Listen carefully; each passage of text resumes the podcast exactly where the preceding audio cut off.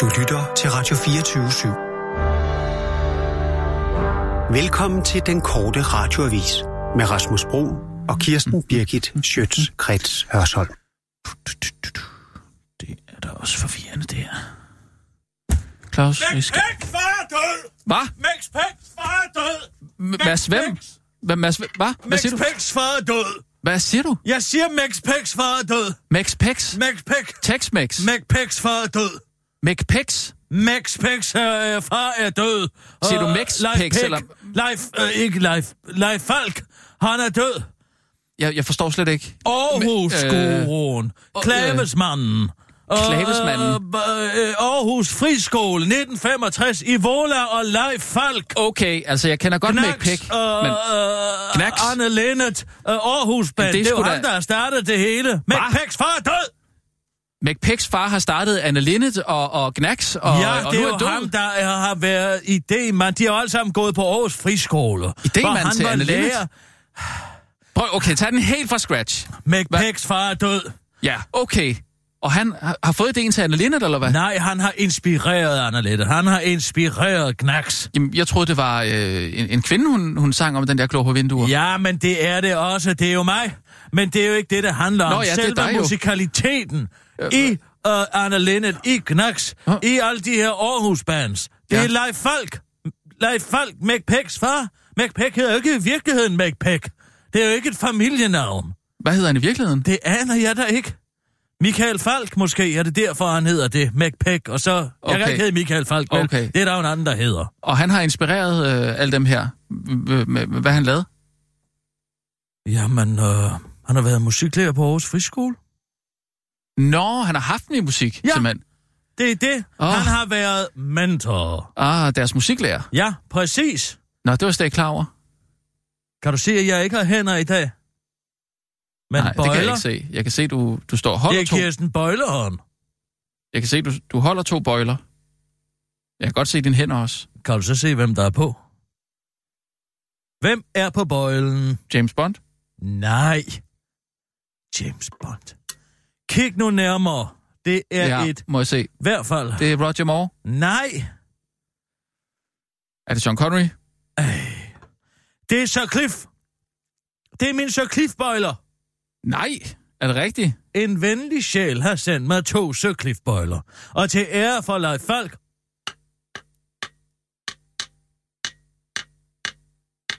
en lille klaves rytme. Ah, ja, det, så går det hele op i en høj enhed jo, kan jeg godt mærke. Så du skal passe på, at du ikke får dask.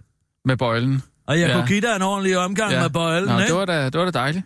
Sådan Et par bøjler. Må jeg lige se øh, igen? Jeg jeg har svært ved at se, det er... Så, Det er laser cut. ah, Det er skudt ja. ind i bøjlens træ med en laser. Ja, det er et gammelt billede så, ikke? Ja, det er fra 50'erne. I wanna walk in, talking, living, breathing, living doll. Den kan jeg så nu hænge min Maja Mekko op på. Det er da dejligt. Tillykke med det. Og på den her min Chanel. Men øh, glimrende. Fantastisk. Tillykke med det. Tak skal du have. Og øh, vel mødt. Ja, tak i lige måde.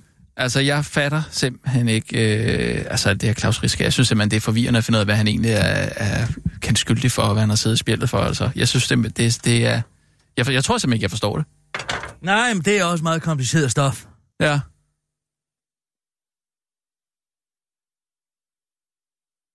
Øh. Hvad? Ja, jeg tror ikke, jeg forstår det. Det kunne Nej, være nej, fedt det er at, også at- skide- det er at- at skidehamrende. få, få kastet noget lys over Det på er en eller anden måde. skide ikke? om, det kompliceret stof, du. Ja. ja, det er virkelig kompliceret. Hvis bare Ja, der var men- en eller anden klog person, der kunne fortælle det på en øh, let forståelig måde. Jeg ved ikke rigtigt. Um... Jo, ring til Søren Pind. Han ved jo så meget om det. Søren Pind? Ja, han, han, må, han må vel vide det. Han er jo så klog, så klog, han kan undvære i hovedet. Nå, jamen, det kan Hvis jeg han da har også. så meget imod, øh, imod Claus og det, han har gjort, så har han vel ikke noget problem med at forklare, hvad der foregår. Nej, nej, det, ja, det er måske lidt en... Jeg ved ikke, om jeg bare kan ringe til Søren Pind og... og... Nå, men han er jo bare borger i dag.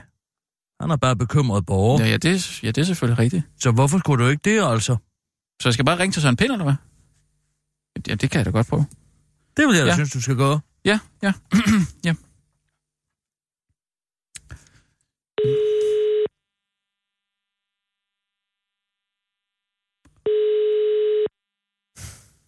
Du skal tiltale ham shi- cybersheriff. Cybersheriff, ja, okay. Personen, du har ringet til, svarer ikke. Nå. Læg en besked efter tonen, eller prøv igen senere. Må du prøve igen senere. Hej Søren, øh, du taler med en bekymret borger. Øh, jeg, er, jeg hedder Rasmus Brun. Jeg er bare lidt interesseret i at, at, at høre, om, øhm, ja, om du sådan kan kaste lidt, ly, kaste lidt lys over, hvad øh, Claus Riskær egentlig er, øh, er øh, dømt for. Altså bare, jeg ved godt, at- Forløb. Altså, hvad? Ja, altså, Han har det er haft retslige nogle forløb. retsforløb. Ja, ja, okay. Det, jeg vil bare gerne lige have, have udredt, øh, hvad han egentlig, øh, hvad hele sagen om ham egentlig drejer sig om. Og du øh, er jo meget inde i sagerne, så jeg vil høre om, om øh, jeg lige kunne få dig til at forklare mig det engang.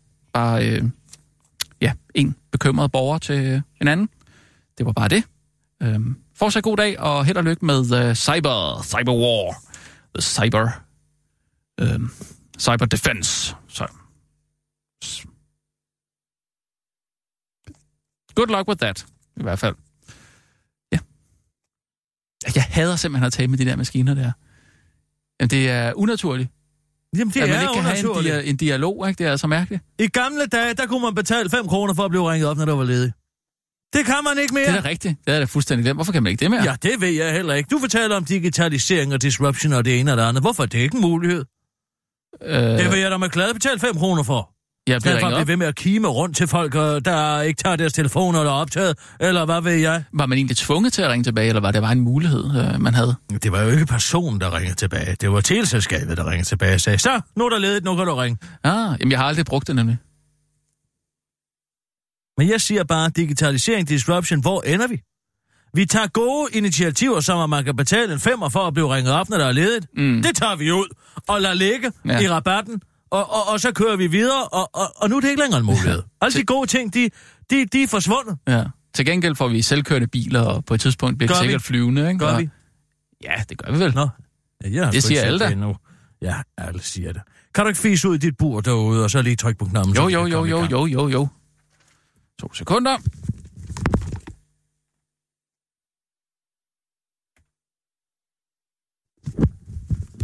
Ah, ja.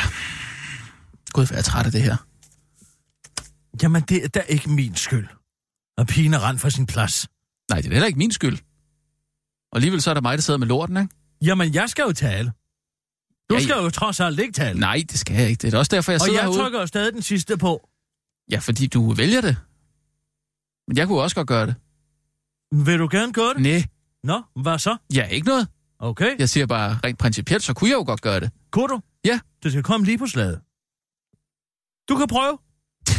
Fint. Godt. Er du klar? Ja. Parat? Skarp. Og nu, live fra Radio 24 Studio i København. Her er den korte radiovis med Kirsten Birgit Schøtzgrads Hasholm. Lars Løkke, alt magt til kommunerne. Eller noget mere magt til kommunerne i hvert fald. Det er desværre en tabersag, der skal gøre mere, gøres mere spiselig, så vi må tilbage til tegnebordet, når statsminister Lars Løkke Rasmussen lige at sige til den korte radioavises udsendte rapporter, inden mikrofonen tændes og sætningen bliver omformuleret til, det er da klart, at jeg har lyttet til de mange gode argumenter, der har været, når jeg har været ude rundt omkring i landet og talt med folk. Så som noget helt nyt har regeringen på grund af gode argumenter altså valgt at lave et par ændringer i deres oprindelige udspil til en reform af sundhedsvæsenet. I regeringens oprindelige udspil ville man som bekendt nedlægge de fem regioner og starte den med fem nye sundhedsforvaltninger. I stedet for folkevalgte politikere skulle forvaltningerne drives af en udpeget bestyrelse. Noget jeg ellers har haft en skide god erfaring med i forbindelse med min pensionsopsparing som buber og bubers badekar, og bubers bror og bubers veninde, som tilfældigvis er min kone Solgrøn Løkke Rasmussen, er strømmand for, forklarer statsministeren til den korte radiovis. Ifølge regeringens oprindelige plan skulle kommunerne kun have én enkelt plads i bestyrelsen inden for de enkelte sundhedsforvaltningers geografiske område, men efter kritikken fra Venstres lokalpolitiske bagland og fra folk, er regeringen nu gået med til at sikre så k- sikre større kommunal repræsentation, udtaler Lars Løkke til den korte radioavis. I forlængelse af udmeldingerne fra Lars Løkke for, øh, forklarer innovationsminister Sofie Løhde til politikken, og regeringen onsdag vil præsentere fire præciseringer og justeringer af det oprindelige udspil, og kommer i samme omgang med en rigtig god motoranalogi, der rigtig godt forklarer, hvorfor centraliseringen er så skide vigtig for regeringen. Det er en stærk motor for at skabe mere sammenhæng i det sundhedsvæsen, der ikke altid hænger godt sammen i dag, Men nogen har rejst tvivl, om der er tilstrækkeligt med tilførsel af benzin, så den kan køre fra fuld kraft, udtaler Sofie Løde faktisk til politikken og bakkes op af statsministeren, der i samme avis af en eller anden grund vælger at skifte analogi.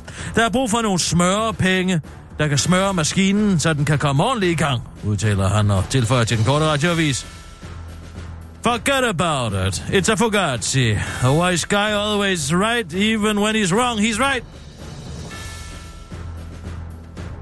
Danske Bank, vi trækker os ud. Danske Bank har valgt at stå, stå af i Roskilde, når det kommer til bankens forretning i Baltikum og Rusland, hvilket selvfølgelig har været planlagt længe, og ikke er en konsekvens af at det estiske finanstilsyn har besluttet at søge Danske Banks skandalerampede afdeling i Tallinn lukket efter bankens hvidvasksag. Beslutningen om helt at afvikle vores aktiviteter i Baltikum og Rusland er i overensstemmelse med den strategi, skriver direktør Jesper Nielsen i en pressemeddelelse til Fondsbørsen og refererer med, denne strategi til bankens intention om at citat fokusere på de nordiske markeder. Så det er vigtigt for os at pointere, at det er os, der går. Vi er ikke blevet slået op med, siger Jesper Nielsen til den korte radioavis, mens han dog medgiver, at hvidvarssagen kan have været en belastning for det estiske samfund. Vi anerkender, at den alvorlige sag om mulig hvidvask i Estland har været en belastning for det estiske samfund, og at det estiske tilsyn på den baggrund finder det bedst, at vi indstiller bankaktiviteterne i landet, skriver Jesper Nielsen i pressemeddelelsen, for han fortsætter til den korte radioavis. Det kunne vi selvfølgelig godt have tænkt på, inden vi vedvaskede, men vi er ikke tankelæsere. Hvis Estland er blevet ked af det, så er det selvfølgelig surt for Estland, men altså, hvad vil de have, vi skal gøre ved det nu, hva'? Sket er jo ligesom sket, så slap dig af. Og slutter Jesper Nielsen til den korte radioavis. Claus Riskær skylder 169 millioner kroner væk. Erhvervsmanden og den nu opstillingsparate Claus Riskær Pedersen slæber en et dog meget stor millionkæld med sig ind i dansk politik. Således fortæller en gældsbog, som Berlinske er i besiddelse af, at kreditorer, såsom Forstedernes Bank, Danmarks Nationalbank, Realkredit Danmark, Sydbank og Kodan tilbage i 2015, hvor erhvervsmandens konkurs blev opgjort, mente, at Claus Riske samlet set skyldte dem 169 millioner kroner, det er blandt 4 millioner kroner til skat. Men det er ikke noget problem, mener Claus Riske, faktisk mener han, at gælden kan være en fordel. For er det ikke det, man laver i Folketinget? Forvalter andre menneskers penge meget dårligt, siger Claus Riskær til den korte radioavis og fortsætter. På den måde er jeg ret godt forberedt, hvis jeg selv skal sige det. Jeg til synligheden er også virkelig god til dårlige handler, afslutter Claus Riskær til den korte radioavis og tilføjer, at han nok ikke kommer til at betale pengene tilbage. Ligesom alle de andre, afslutter han. Det var den korte radioavis med din veninde, værtinde og heldinde Kirsten Birgit Sjøtskrets Hørsholm. Og det bliver jeg ved med at være.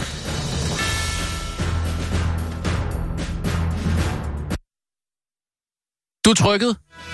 Nej, det, der Det blev var gået- dig, der trykkede. Nej, Du... Jeg sad og ventede på det rette slag. Det var dig, det der. det har ikke noget med det at gøre. Du trykkede forkert. Jeg sad og ventede på det rette Derfor slag. er det mig, der skal gøre det. Du har jo aldrig haft det ene tine hos McPecks far, vel? Tror du Nej, ikke, jeg det ved, har hvornår jeg det ikke. indslag falder?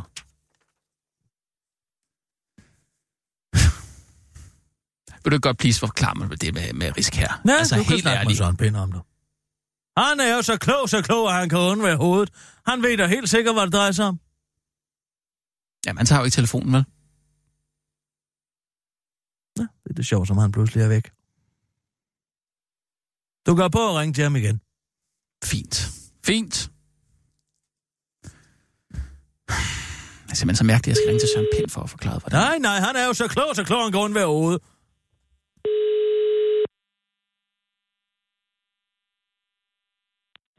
i Søren Pind. Og goddag, øh, Søren Pind. Du taler med Rasmus Brun.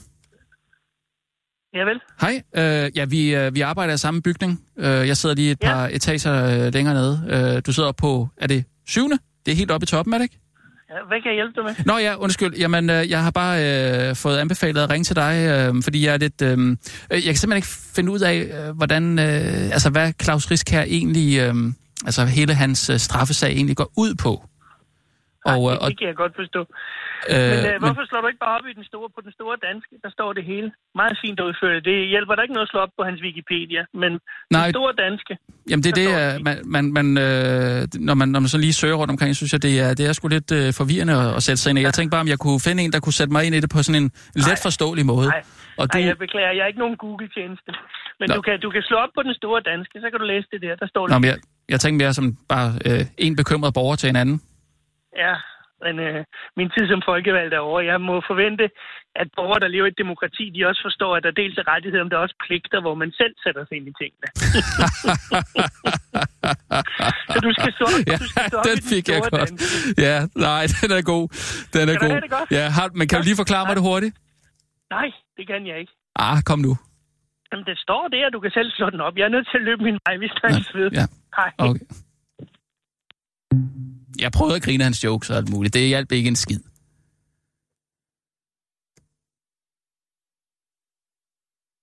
Du må lige forklare det på en let forståelig måde. Please. Nej, hvor vil jeg dig? Am, Du, du er den eneste, der kan. Nej, nej, slår du op på den store danske? Jeg Hvor tror er slet det ikke, bare- at, at Søren Pind han aner, hvordan man gør. Det må jeg altså sige. Nej, det Jeg tror jeg kun, det sgu er dig, heller der kan ikke. gøre det. Jeg tror faktisk, Prøv du... en gang og hør en gang. Fra en bekymret borger til den anden, og så begynder han på det der pis. Nu har han ja. fremturet i deadline og det ene og det andet om amoralitet og hvad ved jeg, ja. Ja. på grund af nogle enkelte få retsforløb. Og så, øh, når man så går ham på klingen og spørger, hvad ja. fanden det egentlig drejer sig om, så kan han ikke svare og henviser til den store Men ved du hvad, encyklopædi. Kirsten? Hvor herre bevares. Det er fordi, det kun er dig, der kan. Du er den eneste, der kan. Åh, oh, lad være. Jamen, jeg mener det altså, Kirsten. Nej, Du stop har så. altså en, en øh, evne til at virkelig at forklare tingene på en meget pædagogisk og let forstående måde. Jeg synes, du er så dygtig. Gør du? Ja, det gør jeg altså. Ah, Skal jeg hente en kante? Okay, så. jeg henter en kante til Jeg jer, har så. hentet en karantæn, ja. Ja, så. okay. Ha. Du kan også bare lave en øh, Paul Pilgaard, så, bare, så kan du bare begynde at fortælle, mens jeg går ud i, i køkkenet og henter noget til. Ej, det synes jeg altså er underligt. Er det det? Ja, det synes jeg altså er underligt. Det, det, det synes jeg, det, det kan man ikke. Det kan man ikke være bekendt. Kan man ikke være det bekendt? Nej, det synes jeg ikke. Altså, du skal jo ikke stille mig et spørgsmål og så gå. Altså, Jamen, det gør Paul Pilgaard da altid. Jamen, det er da også noget underligt noget. Jeg synes da, det er en forfærdelig... Øh, ja, fornærmelse vil jeg sige mod dem, han taler med, og han altid bare beder dem om at præsentere sig selv, så skrider han. Det vil jeg ja, da ikke, det vil jeg ikke finde mig i. Nej, sådan har jeg ikke set. Jeg er et voksen Nej, så menneske. springer jeg til en over. Det gider jeg altså ikke. Jeg kan ikke, jeg kan ikke tage dig, når du er sådan. Hvad? Jeg kan simpelthen ikke tage dig. Jeg ved ikke, hvad det er. Altså, jeg er et voksen menneske. Ja, det er jeg da godt klar over. Altså, så kan jeg jo ikke bare sige, at jeg skal præsentere... Jeg, jeg kan simpelthen ikke snuffe dig. Nej. Jeg kan ikke tage dig, du. Nej. Jeg ved simpelthen ikke... Nej, jeg må tage et billede af dig. Du ser så dum ud. Hva- Er du klar over det? Slap dog Det af. bliver jeg nødt til at vise Hvad til mine fanden veninder. bilder Det du, her. hvad fanden bilder du dig ind? Så, Det kan du sgu da ikke være bekendt. hold kæft, hvor ser du dum ud, du. Nej, altså, jeg tror altså, at vores samtale den slutter her. Hold da op. Altså, nej. Det, det, det må du ikke. Altså, hvad er det for en måde det at opføre sig på? må du ikke gøre. Hvorfor opfører du dig Det må sådan der? du simpelthen. Altså, du er ikke noget. Du er ingenting. Hold da. kæft. Kommer der i to sådan sgu en da. sort mondering. En sort Så hvad mundering. vil du inspirere mig, eller Den er hvad? Navy blue. Og så kommer du derind sådan helt anonym. Kan du fortælle mig lidt om Klaus Riske? Hold da kæft. Hvem fanden har pisset på din sukkermad, spørger jeg så. Ikke engang det kan du sige som et menneske. Det sagde jeg sgu da lige som en menneske. Hold da kæft. Hvem fanden har pisset på din sukkermad? Nej, altså nej. Okay. Det kan jeg simpelthen ikke. Det må du ikke gøre ved mig. Kirsten, skal vi gå en tur i haven, eller hvad? Fordi, Skal altså, vi gå en tur i haven? Eller hvad? Okay, ved du hvad? Jeg gider dig ikke. Okay, ved du hvad? Ej. Jeg gider det ikke. Du er nederdrægtig. Ej, okay, kom, så laver vi det der med Hvad? Claus Riskær. Skal vi gøre det? Det er nu lige, sæt dig nu lige ned. Men- Kom nu lige tilbage igen. Nå. Var det en ud af kroppen, eller hvad? Hvad? Var det en ud af kroppen, eller Nej, hvad? nej, nej. Hvad snakker du om? Ja, du taler til mig på en meget, meget grim og nedværdigende måde. Nej. Det er da helt normalt. Ja, for en kunstner måske, men sgu da ikke for dig. Ah, Det er jo to sager, kan man sige. Nå, okay. Ikke Nu også? er det Risk her. Ja, tag et stykke Jeg skal papir lige have frem. et stykke papir her. Okay, Risk her. Vi begynder i Maastricht-aftalen. Noget af 1992. Nå. Det havde jeg ikke regnet med. Nej. Det er så den første sag, kan man sige. Claus Riskær var jo en enorm ejendomsspekulant omkring år 1990. Han havde cirka aktiver for 2,8 milliarder kroner. Det var mange penge dengang, skulle jeg hilse at sige. Og de likvide midler stod jo i ejendom, må du forstå. Blandt andet i et fransk selskabs ejendomsselskab CIF Kapital og alt sammen, ikke? Hvor har han Det- fået alle de penge fra? Jamen, det er meget lånt.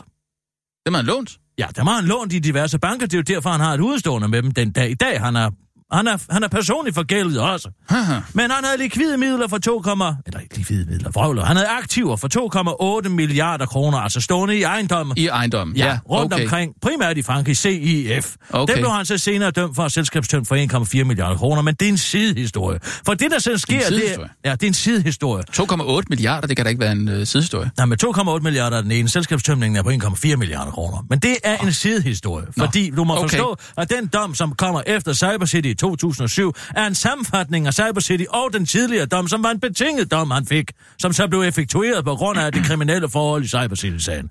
Men det, der foregår, det er, at omkring 1952... 52. Hold da kæft, hør mig lige en gang. Nu tror jeg, jeg fortæller om, om, om dronning Elisabeths øh, kroning. Nej, i 1992 der indgår EU i det, der hedder Maastricht-aftalen. Og det får en hel masse økonomiske konsekvenser igennem hele Europa. Der sker nemlig det, at pundet falder, og at en hel masse valutaer i frit fald, og det sker, at renten stiger. Mm-hmm. Og hvad sker der, når renterne stiger? Så går ejendomsmarkedet i stå. Husk på, Claus Riskær- Riskær på det her tidspunkt er ejendomsspekulant i Frankrig. Ja, Er du med så meget? ja, ja. Så det, der sker, det er, at han har belånt en masse ejendomme, Mhm. og dem har han så... Der er det, når man har ejendomme, så har man et skattefradrag. Det har han så også haft i, i Frankrig. Lad os antage, at det er på 4%. Ja, Ungefær. Ja. Ja. Årligt har man, kan man fraskrive 4% i devaluering og i slid på ejendommen, og øh, rent skatteteknisk. Mhm. Mm-hmm. Dem sætter man selvfølgelig til side, hvis man er en samvittighedsfuld forretningsmand. Mhm. Mm-hmm. Nogle vælger selvfølgelig også bare at bruge dem. Og øh, det gjorde Claus Riskær blandt andet. nå, hvad Altså- brugte han på? Ja, på sig selv. Nå. Og, og, og, og det, det er jo så øh, en af, af sagens... Det kan man sige, det er en rød tråd igennem hele sagen. Det er en rød tråd. Og Der, er- der, der er nogle sager... Det er jo så der, hvor han er blevet dømt for bedrageri og, og mandatsvig, typisk i fonde eller i ejendomsselskaber, eller i det, der hedder Accumulator Invest, som jo er en stor DRCIF. Mm, og han har kanaliseret nogle penge over i egen lomme. Ja, Ikke også? ja.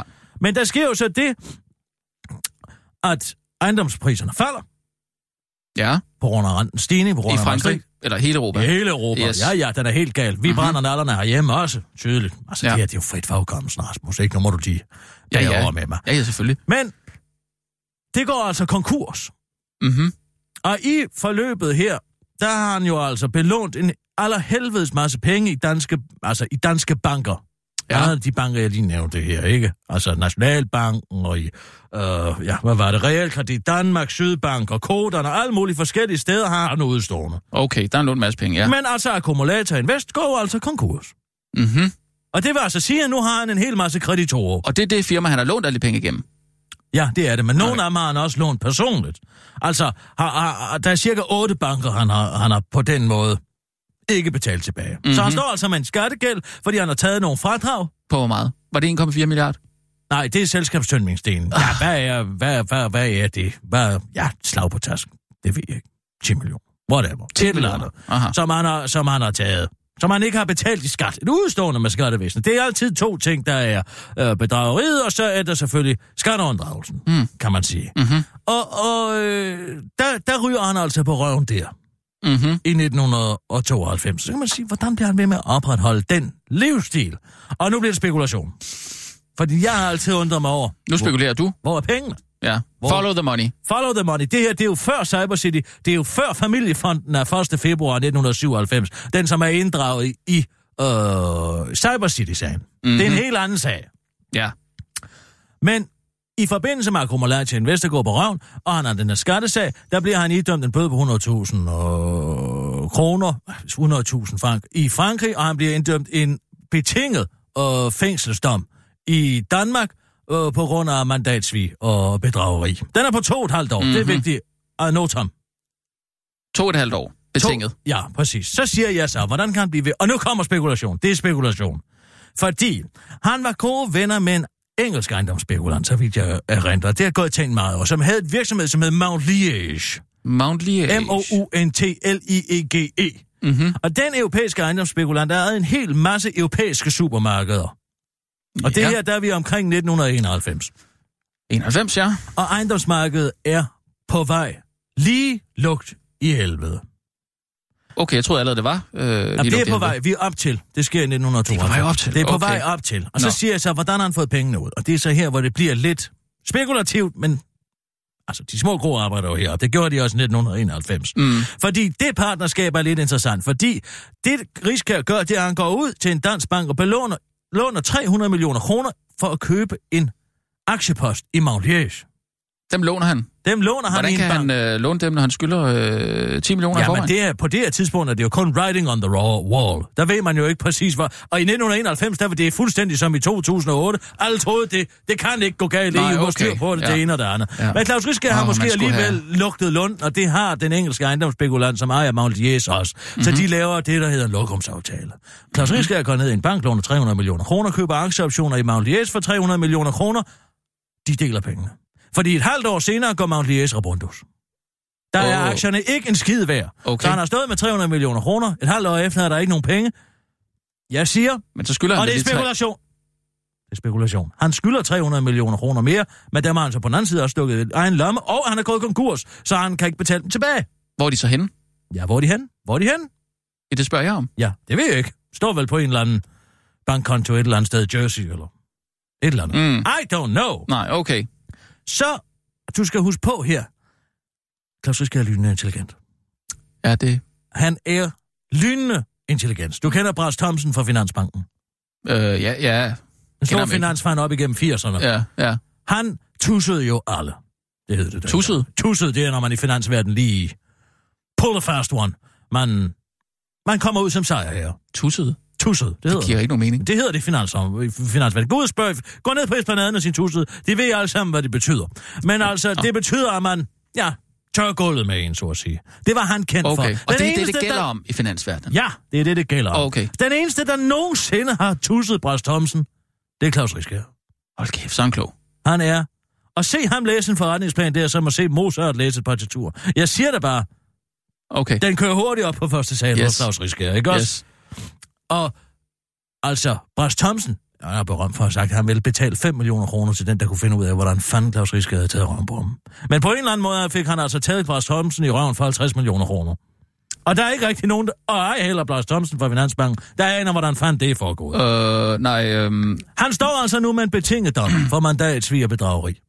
Nu året 1997, cirka. Han okay. Okay. starter Danmarks første, in- han starter Danmarks første internetselskab. Cybercity, Cyber City. ikke også? Ja. Det kan du godt huske. Ja, ja. Cybercity-sagen, alt det her. Ja. Ja. Det, som Claus Rieskjær gør, det er jo, han er jo ikke i stand til at tjene penge selv, fordi han er øh, gældsplaget. Han Mhm. mm-hmm. står, kreditorerne står og ånder ham ned i nakken. Hvis han begynder at tjene penge, så vil de jo have deres penge. Ja, Ikke sandt? Jo. Så han gør det, han sammen med sin svigermor starter Riskærfonden. En familiefond. Riskærfonden. Ja, som ejer store dele af Cybercity. Og det han selvfølgelig også gør, det Ah. skal du lægge mærke til, der er en rød tråd i alt det, Claus Riskær rører ved, og det er, at det er... Han er iværksætter, og han iværksætter virksomheder, som ikke har brug for kapital. Mm-hmm. Eller i hvert fald stort set ingen. Mhm. Mm-hmm. Altså nok til at betale udbetalingen til en eller anden lejeejendom og den første månedsløn til syv ansatte, der sidder bag en Og hvad PC. så, så fungerer han som konsulent, eller hvad? Nej, men store dele af Cyber City er jo så ejet af familiefonden. Mm-hmm. Mhm. Han kan ikke råde over de penge, Nej. fordi så kommer kreditorerne. Aha. Men Ikke han også? kan få løn og i af øvrigt fam- også, familiefonden. Og i øvrigt også skat. Ja, det kan han så gøre, og så kan han jo sætte nogle andre til at styre den. Det handler også om, hvem der har råderetten over de her penge. Mm-hmm. Mhm. Det er jo også det, han er blevet dømt for flere gange. Han i de facto, de jure havde han ikke øh, råderet over øh, de her midler, men det Mm. havde han de facto. Han laver altså Cyber City. Mm-hmm. Starter den for 200.000 kroner, lån han får fra sin far Knud Pedersen, og ja, to andre eller sådan et eller andet. 200.000 kroner, det er første måneds husleje, det er syv PC'er, og det er en, og det er en, en, en betaling ud til nogle mennesker. Altså, der Og så er- kører vi. Det, det, er jo ikke sådan, så han, han starter en, ja, hvad skal man sige, en detailhandel, hvor han skal købe en masse Nej, nej. øh, gods, og han skal købe en masse varer, Nej, nej, som nej. han så har i et inventar, og så kan han begynde at sælge af det. Han, han, Ja, ja, Kan, ja. han, det er et hurtigt cashflow Yes, i, yes. i online-verdenen, ikke Yes. sådan? I år 2000, der sælger han så Cyber City, som han har gjort stort. Og Han er en dygtig forretningsmand. Det må man sige. Til Advent International, en investeringsfond i London, og til Lehman Brothers um, Øhm, i USA. Dem den, kender du. Dem sælger han til, ja. Dem sælger han til, og prisen er 500 millioner kroner. Men dem kan han selvfølgelig ikke selv få. 500 millioner kroner. Dem kan han ikke få- selv få. Nej, for så står Han må ikke, kreditorerne jo Så der, de ikke ryger over sandt? i Riskærfonden. De ryger selvfølgelig over i Rigskærfonden. Men yes. det, Yes. der så er den mest interessante, og det er, hvor jeg tænker, at det er... Det, som kreditorerne gør, det er jo, at de siger, ho, ho, ho, ho, ho, ho, ho, ho.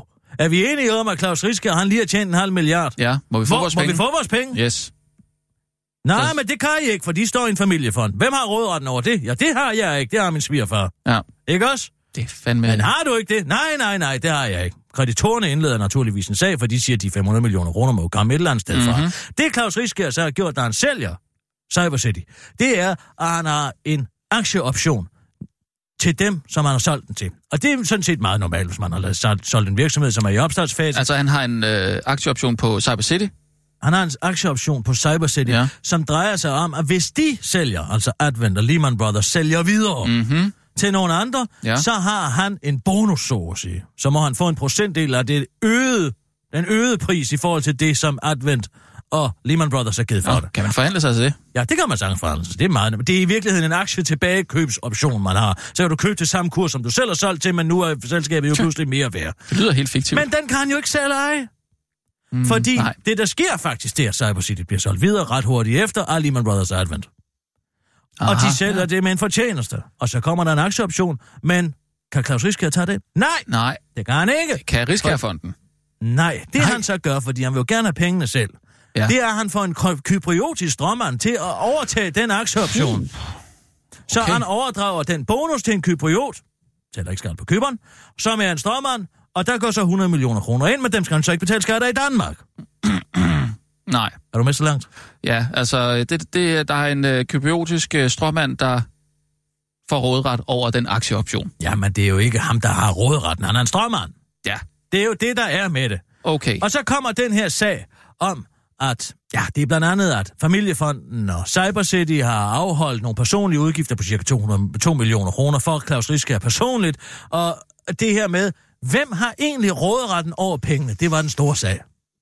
Ja, Og det fandt domstolen altså, at det havde Claus Rieskær selv. mm, Og der var noget skat, han skyldte også. okay. I øvrigt også, på Ja. ja. grund af det her med aktieoptionen, så har han ikke betalt skat af. Så har ikke? man fået de penge? Nej, fordi i 2015 indgår han så et kompromis med sine kreditorer. De ved jo godt, at de, de, de får ikke de penge. Nej. Fordi de står jo i familiefonden. Selve familiefonden er sådan Selvom set... det er bevist, er at sådan han set har haft okay. rådret over det. Ja. Men det, der så sker, det er, at han får en fængselsdom på 3,5 år. Men så træder den gamle sag jo i kraft. Yes. De to og et halvt års betinget fængsel. I to og et halvt Fra års betinget fængsel, og Frankrig. den bliver altså idømt i 2007, mener jeg der, og kommer ud i 13. Den, Og, hvor, me- Hvad? og hvor er pengene? Ja, mange af dem står i familiefonden. Jamen, selvom det er bevist, at han havde øh, rådretten over dem. Ja, men det har han så fået, det har han ikke alligevel. Rigtig længere. Familiefonden har de ikke kun på den måde opløse. Men hvad mener du? Jo, men jeg mener jo, de penge, han lånte tilbage i 200 i, i, i 92, og indsat i Mount Liège, de står jo et eller andet sted. Men er det ikke problematisk, eller hvad? Nej. Er det ikke sådan lidt... Øh, altså, det, det, er da, det er da det, man vil kalde sådan lidt... Øh, bedrageri-adfærd? Øh, adfærd? Svindlere? Kursi fandt ud til du. Sådan gør alle. Så det er bare the name of the game? Jo, men er det ikke mere svindel? Altså, vi har en statsminister, som har en lykkefond, som han bruger offentlige midler på at plædere rundt omkring i verden, så folk og Åh, børn men og det er jo, unge kan lære at herregud, læse. det er jo 50.000 her og 50.000 der. Det er jo ikke noget i forhold til det her. Det er da embedsky, det er da embedsmisbrug. Jo, Jo, kan jo. statsministeren komme? 50.000 kroner koster det. Det er det, der hedder direkte korruption. Næste på. Jamen, jeg forstår bare ikke lige, hvor din øh, grænse går her. Der, mellem, hvor jeg øh, kunne øh, tænke mig at sige en ting til Risk her. Er vi enige om, det er moralsk forkert?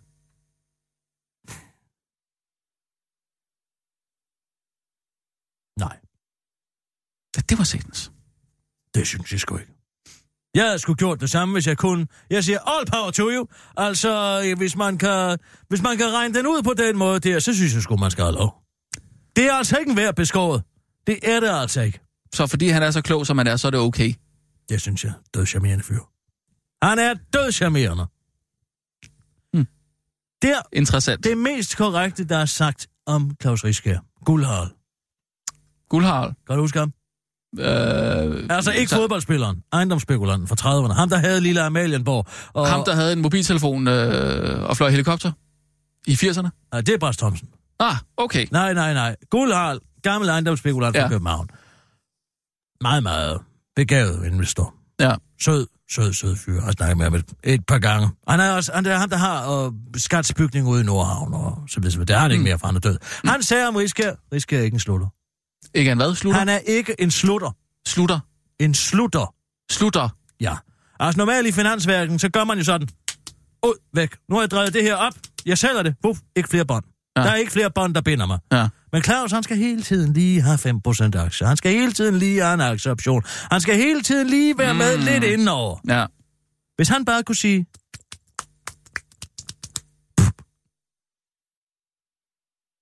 Så ville han ikke være i så store problemer. Mm. Guld har allerede ret. Jamen, øh, tak for den, Kirsten. Ja, det var slet. Skal vi have ja. nogle nyheder? Ja, lad os gøre det. Og nu, live fra Radio 24 Studio i København. Her er den korte radiovis med Kirsten Birgit Schøtzgrads Hasholm. Tidligere udenrigsminister, der godt nok bare er Martin Lidegaard, men alligevel, mener, at udenrigsministeren taler med to tunger. Hvad der efterhånden burde være klart for de fleste, nemlig at udenrigsministeren og Samuelsen måske alligevel ikke er helt så kompetent, som han selv gik og troede, ser nu endelig ud til at være gået op for Martin Lidegaard.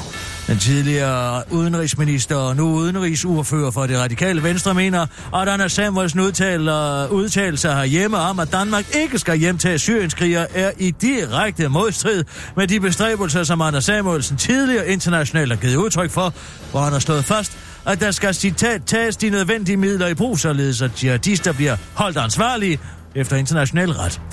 Vi har en udenrigsminister, der taler med to tunger i den her sag. Hvis han på den ene side forpligter Danmark til at følge et spor, hvor man har fokus på at sikre retsforfølgelse, og på den anden side siger, at Danmark ikke skal gøre noget, udtaler Martin Hedegaard til Berlinske og bakkes op af enhedslistens Rosa og Lund. Jeg mener, at det hænger rigtig dårligt sammen. Det hænger rigtig dårligt sammen, udtaler hun. Men det hænger faktisk rigtig fint sammen, i hvert fald hvis man spørger Anders Samuelsen selv, der til den korte radioavis forklarer, at man selvfølgelig nok lige skal være ham for at forstå, hvordan det hænger rigtig fint sammen.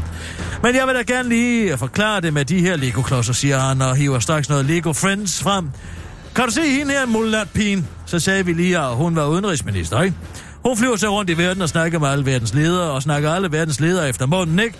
Og når hun så kommer hjem, så siger hun det, som Nasser Carter og de andre gerne vil høre, ikke? Og når hun så bliver beskyldt for at tale med to tunger, så siger hun bare, at det hele faktisk, øh, at det hele faktisk er justitsministerens bord. Det er bare det, udtaler Anders Samuelsen, imens han får det til at se lejende let ud og tilføjer, That's how I roll, baby. Eva Kær Hansen får champagnese af Østers. Bare rolig, det er ikke en allergisk reaktion, men højst lidt korruption. Kan de lide Østers? Hvis man spørger Eva Kær Hansen, er svaret, det kunne jeg engang, men nu hænger de mig langt ud af halsen. Ministeren for Fiskeri, Ligestilling og Nordisk Samarbejde, det som Claus Riskær har hørt man på litteraturvidenskab kalder et myopia, og som han til den almindelige dansker forklarer er noget kluder og vrøvl, får nemlig en stor næse på grund af den delikate spise. Hvis du nu tænker, at fiskeriminister plus venstre plus næse er lige med noget med kvotekonger, så består du til UG med kryds og slange, for det er igen kvotekongerne, der er blevet begunstiget af en venstreminister. Den store næse kommer efter, at Eva Kjær Hansen den seneste måned er blevet mødt med hård kritik for særligt Socialdemokraterne tid og Dansk Folkeparti for langsamlig implementering af ny lovgivning med kvote mod kvotekongers mulighed for at fiske efter østers og blåmuslinger i Limfjorden. Ministeren er blevet beskyldt for at gå mod ønskerne fra et flertal i Folketinget ved at trække tiden ud for den nye lovgivning, så kvotekongerne i mellemtiden kun fiske videre. Eva Kjær Hansen har dog afvist anklagerne. Hun var ikke langsom med vilje, men bare langsom. Men nu får hun altså en næse fra et flertal i Folketinget. Det bliver dog ikke til en fiskerlussing, for næsen har, surprise, kun symbolsk betydning. Hvor stor er næsen så? Det forklarer Dansk Folkepartis fiskeriordfører i Poulsen til Berlingske. Hun får en tung og meget stor næse for sin håndtering af den her sag. Det svarer til et gult kort, og dem får man kun et af. Ved næste gule kort bliver det automatisk rødt, og så ryger man ud, siger han til Berlingske og tilføjer til den korte radioavis. Forestil jer Gerard Depardieu's næse med en protesenæse ovenpå, så har du, hvor stor og tung Evas næse er. Altså lidt ligesom den der film, Cyrano de Bergerac, som jeg en fejl kom til at se. Og kæft, det er en ordentlig gynder. Det har ikke været muligt at få en kommentar fra ministeren, da hun lige var i gang med at lave et korthus af alle Venstres gule kort. Bare rolig, politiets nye indkøbte kinesiske droner skal bare bruges til at flyve over en mark og filme et eller andet. Det amerikanske militær vil ikke, øh, vil ikke røre de kinesiske droner, som Rigspolitiet netop har købt med en ildtang og frygt for spionage og cyberangreb. Men bare rolig. Ingen grund til bekymring. Dronerne skal nemlig ikke bruges til noget særligt alligevel. Det forklarer justitsminister Søren Papa Papa Papa Poulsen, men slår dog samtidig fast, at han ikke er helt ved, hvad de egentlig skal bruges til. Som jeg har forstået det, bliver det ikke rigtig brugt til at filme noget, der har operativ betydning, og hvis det er rigtigt, er det ikke noget, jeg tænker mig at gøre noget ved, udtaler han til TV2 og slår fast, at det, er det der er vigtigt, det er, hvad man bruger dem til. Dronerne har ellers været forbudt i USA siden august, da Ministeriet for Sikkerhed, Homeland Security, har vurderet, at dronerne deler data om kritisk amerikansk infrastruktur og retshåndhævende myndigheder med den kinesiske regering. Informationerne kan ifølge amerikanerne bruges til at, citat, udføre fysiske eller cyberangreb mod USA og dets befolkning. Hos Rigspolitiet har Anders Fransen, der ikke er skaberen af smørskjuleren, men derimod kommunikationsdirektør, forklarer, at øh, dronerne udelukkende skal bruges til at filme, citat, ting, der ikke er efterretningsmæssigt problematiske. Og den forklaring er åbenbart alt, hvad Søren Baba Papa Pape Poulsen skal bruges, øh, selvom han øh, selvfølgelig ikke ved, hvad kineserne helt præcis kunne være interesseret i. Nej, men hvis du har en drone, der flyver over en mark og filmer et eller andet, så er det jo én ting. Det er jo noget andet, hvis det er fortrolige operative ting, så må man forholde sig til det, udtaler han til TV2 og tilføjer til den korte radiovis.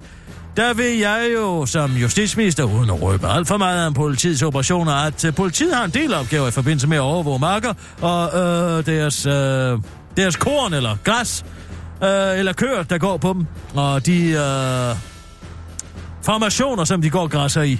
Nu bliver det nok en smule teknisk, men vi har faktisk en del af de her operationer, afslutter han og ser, forsøger at se overbevisende ud. Det var den korte radioavis med Kirsten Birke Schøtz, Gretsørsson. Sådan skal det gøres!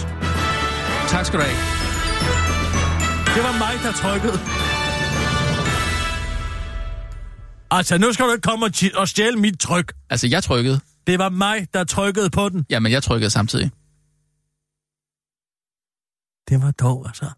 At du vil blive ved med den løgnhistorie.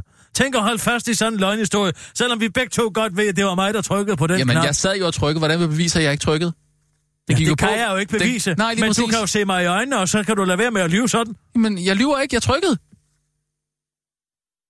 Hold kæft, hvor er du fuld af løgn, mand. Det er jeg i hvert fald ikke. Det, du kan ikke engang se på mig. Ja, det kan jeg da i hvert fald godt. Øv! Jeg bliver så ærgerlig, når folk de bliver ved med at lyve mig lige op i deres åbne ansigt, bare fordi det ikke kan bevise sig, at de ikke er fuld af løgn. Jamen, jeg trykkede. Det gjorde jeg. Øv! Ja, det må jeg bare sige. Øv! Føj for helvede, du. Jeg håber, du har det godt med dig selv. Kan du sove om Jamen, ja, natten? Det så faktisk rigtig fint. Bortset, bortset fra, at jeg ikke rigtig kan finde ud af, hvem jeg er. Men altså, Så skal vi til det igen. jamen, det er da mærkeligt. Er det mærkeligt, du ikke kan finde ud af, hvem du er? Ja, og så er det her med sygdommen der, som lige pludselig fra den ene dag til den anden øh, fuldstændig forsvandt. Du skal da bare glæde dig over, Det- at du har et godt immunforsvar. Altså, du taler Det er så der jo om ikke nogen, som der om har. er Det er jo sådan kun eller en anden del af fiktiv en eller person, anden der kan have det, Deus Kirsten. ex machina dramaturgi, hvor herre bevares. Du sidder lige derude af kød og blod. Det kan jeg da se. Jo, men det kunne jo godt være, at, altså, at der kører en eller anden form for parallel virkelighed, hvor jeg også gør Ej, det, hold men kæft. jeg ikke er helt mig selv. Det har jeg bare tænkt over. Jamen, altså, hvis du er så meget, så slå dig op og ring til dig selv. Slå dig op og ring til mig selv. Hvad mener du? Slå dig, slå dig selv op. Hvad mener du? Ring til, slå Rasmus Brun op og ring til dig selv. Det giver ikke nogen mening. Det gør det da. Jamen, så ringer min telefon jo bare. Ja. Og så er du dermed bevist, hvem du er. Nå!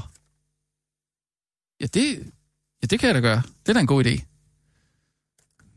det prøver jeg lige en gang. Se en gang. Jeg kender i hvert fald mit eget nummer.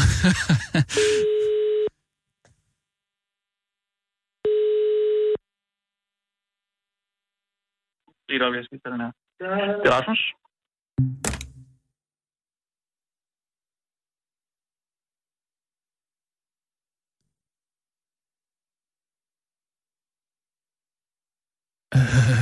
Der kan du selv se.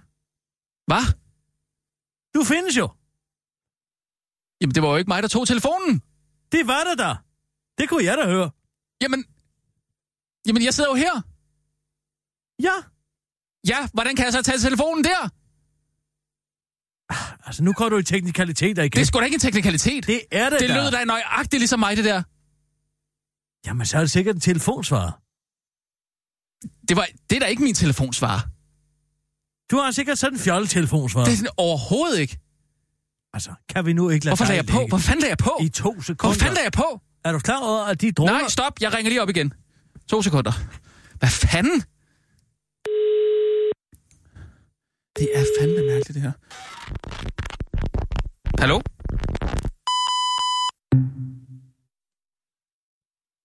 Hvad fanden sker der? Det er sikkert det der 5G. 5G? Det er sikkert det, Det, der... det bruger vi sgu da ikke. det er der, de er der i gang med at teste, det er de ikke? Det er der sikkert det der her Huawei der. Så har du, du har fået fejl Er nummer. vi enige om, det lød som mig, det der? Ja, jeg synes, det lød som noget digitalt. Nej, ikke Knas. det der, men før. Lige før. Altså ikke, ikke, ikke det her digitale knas. Det, det, altså det er du opkald sikker lavede på, først... at det ikke var dig selv, der sagde det? Øh, Om jeg er sikker på, at det ikke var mig selv, der tog telefonen? Eller På det mit bare var nummer dig, der og sagde, svarede. det er Rasmus. Uh, ja. Kirsten. Ja, altså, fra, fra, mit, fra mit synspunkt, der virker det altså som en fuldstændig bekræftelse af, at du findes. Altså, ved du hvad, jeg er snart træt af dine eksistentielle kriser. simpelthen ikke nogen mening, Hvis det det ikke er det ene og ikke er det andet, så er det... Se her, hvad er det her? Vil du godt lade være med det der? Det er en kodenål. Nej, lad være. Se, Jeg vil ikke se. du Nej. Nej. har jo en frygtelig reaktion på det. Ja, det er rigtigt. Oh, det er kun mig, der kan have det. Så slap lige af, ikke? Ah, Jo, Der er faktisk vigtigere ting i jeg gære. har aldrig troet, at en kødnål skulle blive min redning. På 150 kroner har de brugt. Hvad? 150.000 kroner har de brugt. Hvem snakker vi om? Politiet på kinesiske droner. Jeg jeg ved ikke, hvor meget sådan en skal koste. Er det dyrt? Det er da ikke det, det handler om. Det handler om, at det er en pro- droneproducent, der hedder DJI, som ingen internationale efterretningstjenester vil have noget som helst at gøre med. Altså, øh, det er som om, at Søren Pape Poulsen, han tror, at, at, øh, at, at spionage og sådan noget, der foregår i en John Le Carré-roman. Sådan er det jo ikke længere. Kineserne er jo gentleman-spioner. De, det handler jo ikke om, hvad Mm. de, kø- hvad de flyver og filmer på for helvede. Og desuden så ved jeg sgu da om nogen, at politiet bruger droner til højre og venstre i alle mulige operative sammenhæng. De kan jo fandme ikke se på en tidsmand ude på Christiania, uden det hele det bliver filmet af en drone. Hver eneste mm. gang der er demonstrationer, er der politiets droner henover. Hver eneste gang politiet er ude i større mandtal, så bliver det hele filmet med droner. Men, Men- Men det, som jeg har tænkt mig at spørge om, det er en idiot. Som om, at, at, øh, de skal flyve hen over en mark med dem. Hvorfor fanden køber man droner til 150.000 kroner, hvis meningen er, at man skal filme, filme en pløjemark? Ja, det aner jeg ikke. Men, men så spørger jeg bare, hvad, hvad, hvad interesse skulle kineserne have i at, øh, at se, hvad der sker ude på Christiania? Det er ikke et spørgsmål om, at de kan se det. Hvad nu, hvis der er øh, det, der hedder payloads med? Software payloads. Det ved jeg ikke. Ja, dronernes materiale skal jo hives ud af dronerne på en eller anden måde. Hvad sker der, hvis man hiver det SD-kort ud og stikker det ind i en af, compu- en af, en af politiets computer? Kan de sætte en bagdør derind? ved- Kan de øh, øh, sætte en eller anden form for overvågningssoftware ind? Ah, og tror jo, jeg det. hvem ved, hvad der er forretningshemmeligheder? På, på, på, på politiets øh, IT-systemer? Ja, så kan vi da håbe, at de downloader det IT-system til det hele den kinesiske regering, og dermed imploderer sig selv øh, med elendige øh, IT-løsninger. Mm. Men jeg siger bare, som om, at det skulle hjælpe, at de filmer en plejemark. Altså, hvad tror man, vi er komplet idioter, eller hvad? Mm, Nej, det ved jeg ikke. Ja, det... Tror du ikke, at politiet har styr på det? Nej. Nå. Det er da ved Gud, jeg ikke tror. Jamen, de ville da ikke købe noget, som øh, kineserne bare kunne hacke ind i. Altså. Hvorfor tror du, at amerikanerne ikke vil røre det med en ildtang? Ja, Jamen, de er jo meget paranoid, paranoid derovre, ikke? Ej, hvor er du lidt affære, mand. Det var da helt vildt. Ah, men man kan ikke gå og være paranoid hele livet, altså. Det kommer man ikke særlig langt med. Kan du ikke ringe til Søren Pape? Jo, det kan jeg da. To sekunder. Jeg kan også lige tale med ham om det der. Der er i øjeblikket ingen kontakt til mobiltelefonen. Kan jeg gå igennem øh, pressekontoret? Eller Ja, hvad? tak. To sekunder.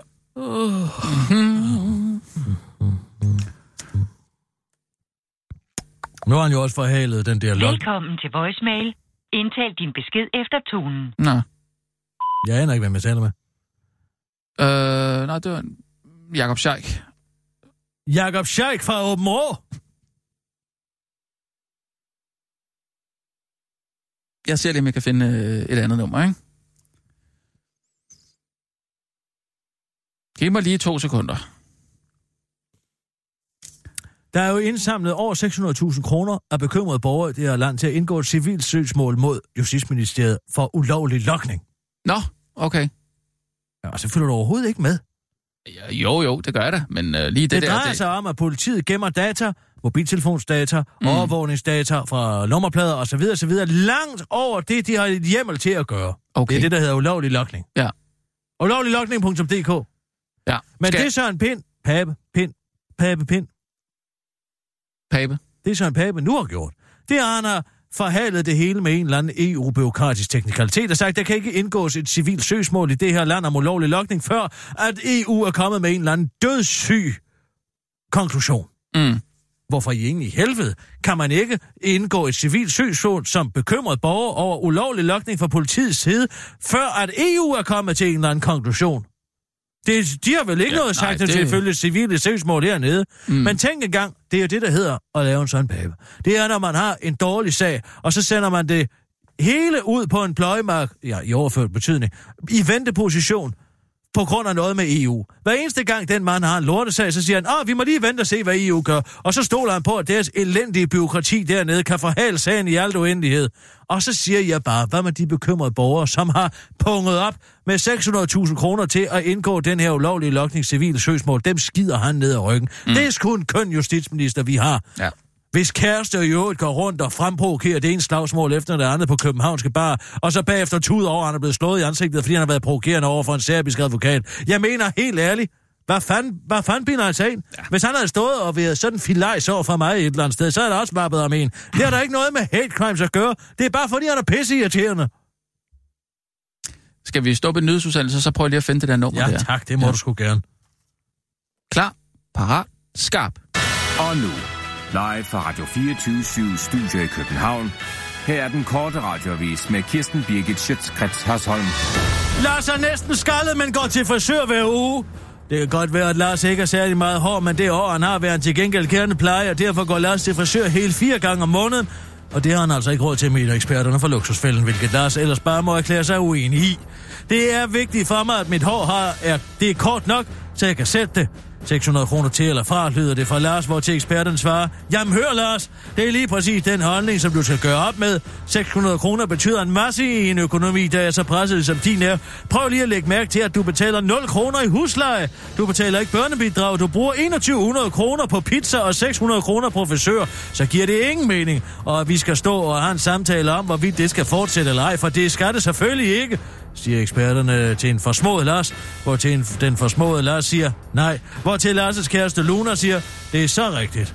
I pågældende afsnit af Luksusfælden kan man også se, øh, hvordan øh, det ikke kun er pizza og personlig pleje, som Lars har et problem med. Blandt andet kan man også se, at Lars prioriterer sin bil over sin kæreste, og man kan se, hvor mange biler Lars har haft på ganske kort tid. Enjoy. Og så er der godt nyt til klimaet og til dig, der kæmper for det. Nu er det nemlig endnu et godt, nu er der nemlig endnu et godt initiativ klar. En underskriftindsamling.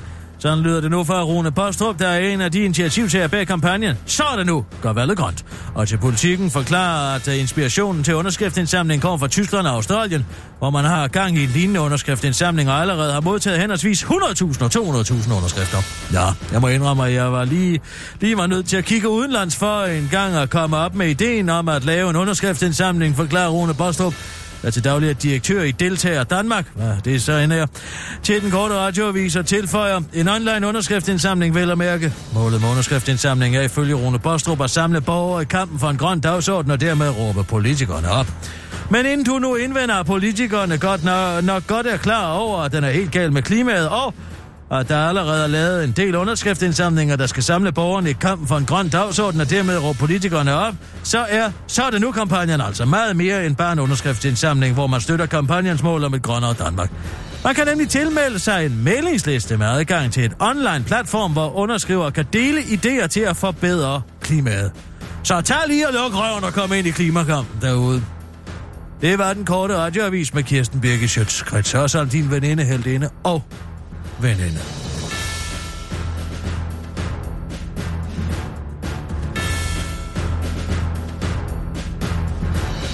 Nej, Det var også mig. nej, det, nu Jo, det stopper jo, var du det. simpelthen. Vi ved begge to godt, at det var mig, der trykkede på knappen der med min timing. Som jeg har lært af af Leif Pick. Jamen, du kan... Hvad? Le- Leif Falk, Mick Picks far. Nå, ja. Du kan ikke se min finger hernede. Du kan ikke se den. Ved du, hvad Men du det er? var mig. Du er simpelthen sådan en luskefis. Vil du have, at jeg skal, vil du have, at jeg skal gå herfra? Og så blive løjet på den måde lige op i mit åbne ansigt? Jeg lyver ikke. Det gør du da! Nej. Jeg trykkede lige nøjagtigt på det tidspunkt, du gerne vil have, at jeg trykkede. Skal du Lad- have mig bøjlen? Lad være. Læg de der bøjler. Jamen altså, så må jeg syge til vold. Det Nej. er den eneste måde, man kan komme ud af så usiviliseret en samtale, som vi er lige nu. Vil du så indrømme det, eller skal jeg komme ind og give det med bøjlen? Kirsten, det, det er jo lige meget. Er det ikke lige meget? Nej, det er ikke lige meget. er sgu da det er lige mig, meget. der trykker. Ja, det er så også mig, der trykker. Nej, det er ikke.